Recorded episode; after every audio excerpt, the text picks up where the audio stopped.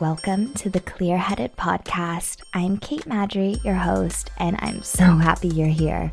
This is the podcast that drops in on people's moments of clarity surrounding their sobriety. Super LA of me, but I like to start every episode with a deep breath in. So if you're driving to work or you're on your way to run some errands, or maybe you're in bed getting ready to wind down, let's just start with a deep breath in and out. Okay, let's get clear headed. So it's the last Monday of May, and May was Mental Health Awareness Month. And next week's episode is so good. My guest, Michelle Yang, talks about her choice to say so long to alcohol because it was simply the best choice for her mental health. And I can't wait for you to hear it. But I wanted to do an episode with just you and me because this last week has been really intense. These last few years have been intense. And if you're like me and you got sober in these last couple of years, I just I wanted to take a second and check in with you. Or maybe you've been thinking about giving up alcohol.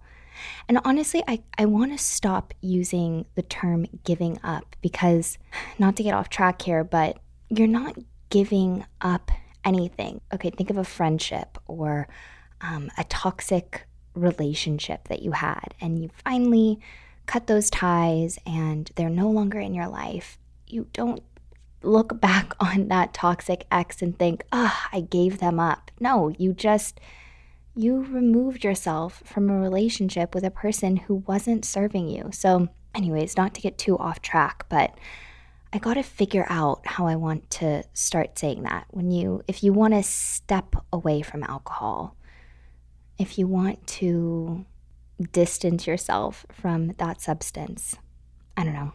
It's just such a weird term in my head. I don't want to get too off track, but if you are deciding that alcohol is no longer additive in your life and it feels overwhelming to part with something that maybe for so long has brought you comfort in some way, I just want to say I get it.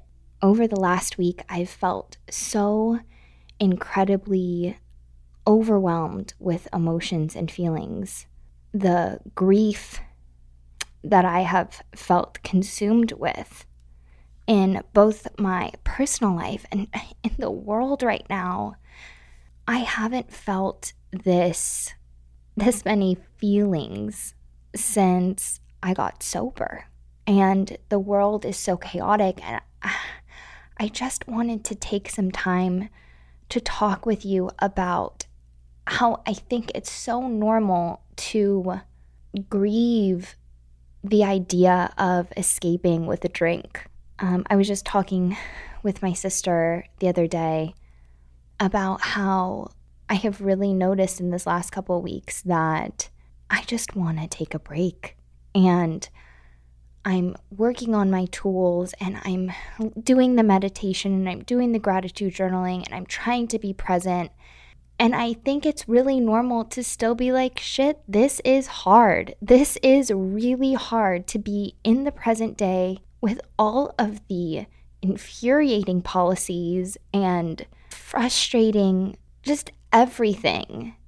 To go through it sober is a lot. And I just wanted to have this episode, which will probably be very short, but just to say it's okay to feel like it's a lot and it's okay to even go back to the days of maybe romanticizing in your head, even if it's just for a minute, to let yourself and give yourself grace to say, wow, yeah, I miss the days of escaping with that. And then to also ground yourself and say, but I now know better. And to really hold on to that knowing better because life is a shit show right now.